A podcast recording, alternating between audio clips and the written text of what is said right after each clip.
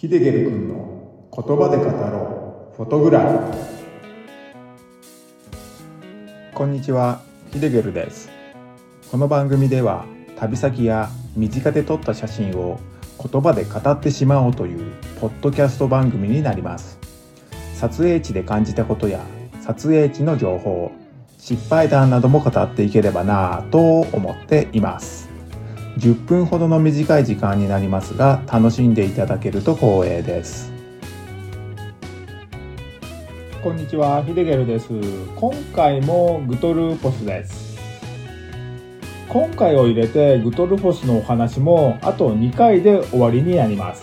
今回のお話はですね撮影を切り上げたんですが思わぬね光景に出会えたんですよね、そのねお話になりますので最後までお付き合いくださいでは始めていきますグトルフォスの1段目の滝を目の前にして撮影してたんですけれどもまあ、そろそろね、撮影を切り上げることにしました。まだね、朝焼けは続いていましたが、朝焼けが続いているうちにですね、他の撮影スポットに急いで向かうことにしたんですよね。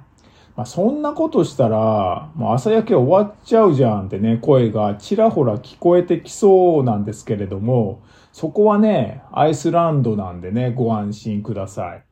まあ、どういうことかというと、アイスランドの夏はね、白夜に当たるんですよね。まあ、白夜っていうのは簡単に説明しますとですね、まあ、夜になっても太陽は沈まずに一日中明るいっていうことなんですよね。まあ、日本ではね、考えられませんが、北極圏の夏はそういう状態になるんですよね。まあ、それを白夜って言います。まあ、僕もね、人生初めて白夜ってやつをね、体感したんですけど、本当にね、夜になっても深夜になっても明るいんですよね。僕の行った期間は、まあ、太陽は沈みはするんですけれど、沈んでる時間がね、短いので、まあ、日の入りの数時間後に日の出が来るっていう感じになります。もうね、いつまでも遊んでられるっていう感じですね。まあ、それでね、この日をね、まあ、例にして説明しますと、日の入りの時間は23時50分です。で、日の出の時間ですけど、それは2時50分ですね。まあ、日がね、沈んで昇ってくるまで、まあ、わずかね、3時間しかないんですよね。まあ、これがね、どういうことを意味するのかというと、まあ、もし、もしですよ。夕焼けが始まって空が真っ赤に爆焼けしたとしますね。まあ、日が沈んで日の出を迎えるまでに3時間しかないので、まあ、ずっとね、爆焼けがね、続くわけなんですよね。まあ、すごくないですか？日本ではね、考えられないことがアイスランドではね、起こり得るんですよね。まあ、アイスランドに限りませんけどね。まあ北極圏では起こるっていうことなんですよね。まあ、ではね、話を戻しますけれども、グトルフォスで、まあ、わずかな範囲だったんですけど、空が真っ赤に焼けてくれましたね。まあ、当然ね、雲で隠れない限りは、その赤い空はね、続くわけなんですよ。まそれはね、このチャンスを逃すわけにはいかなくて、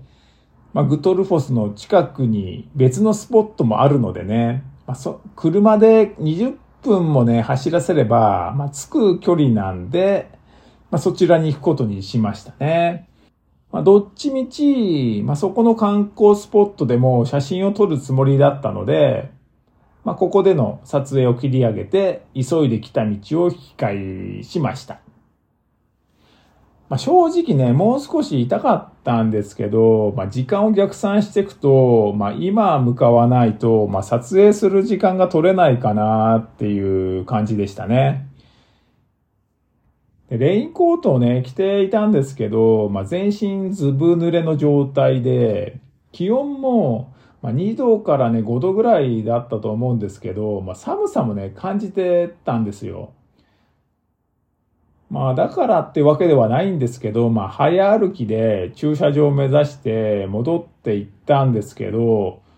うカッパを着てるので、もう中蒸れてきちゃうんですよね。それですぐにね、暑くなってきちゃって、途中からね、上着を脱いだんですよ。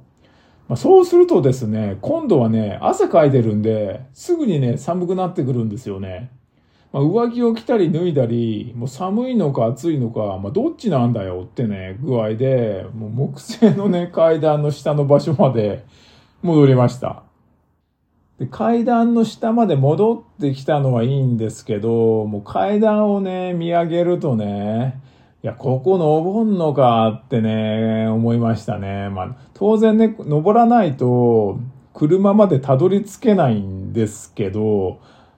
まあ、ここまで急いで戻ってきたのでね、結構ね、疲れちゃってたんですよね。できればね、登りたくはなかったんですけど、まあ、登らないと車まで戻れないので、もう意を決してね、登っていきましたね。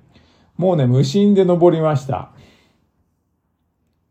まあ、階段を登り切って、まあ、一息つくようにグトルフォスの方をね、振り返ったんですけど、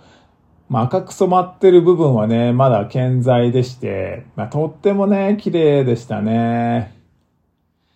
まあ、少しですけど、疲れたね、体が元気になった気がしましたね。後ろ髪を引かれる感じではあったんですけど、グトルフォスに背を向けて駐車場に向かって歩き直しました。するとですね、お店屋さんが入っている建物が目の前に近づいてくるんですけど、その窓にですね、朝焼けの色が反射していて、めっちゃくちゃ綺麗だったんですよね。あまりにもね、綺麗に反射していたので、もう立ち止まって見入ってしまいましたね。まあ、そして気づけばカメラを向けていました。では、どんな写真かというとですね、平屋のね、建物が真正面に見えてます。屋根は一番左側を頂点に斜めの線を引くように右下へね、下がってますね。建物の壁は長細い木の板を等間隔に貼り付けたようになっていて、まあ、非常にね、おしゃれな建物ですね。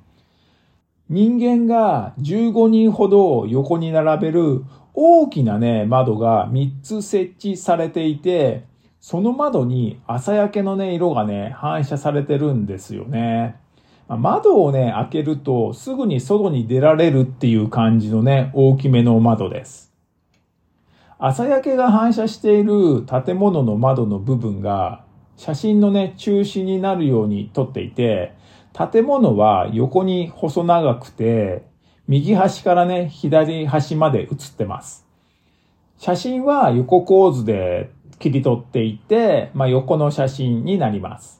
建物のね、上には空が広がってるんですけれど、こちらのね、方角の空は一面雲に覆われてますね。そしてまあ、どんよりした曇り空、それが広がってます。建物の下側なんですが、大半はですね、砂利の地面になってます。ところどころに少し大きめの岩が複数転がっていますね。まそして写真の左下です。そこはですね、芝生のように緑の草が広がってて、緑の中に、まあ、とってもね、小さな白い綿すげが生えてますね。この写真はですね、手持ちで撮ってます。まあ、スナップ的な感覚でね、切り取りましたね。はい。写真の説明は以上になります。まあ、本当にね、めちゃくちゃ綺麗だったんですよね。こんなところに思わぬ絶景が待っているとは思わなかったので、もう見惚れてしまいましたね。ま、いつまでもね、見ていたかったんですけど、もう時間も限られてたんで、ま、次のね、撮影時に向かうべく歩き出そうとしたんですけど、まあ、ここからは次回のお話になります。ではですね、今回はこれで終わろうと思います。いかがでしたでしょうか？もし今回お話しした写真を見たいという方は概要欄に URL を貼っておくのでそちらをクリックしてご覧になってください。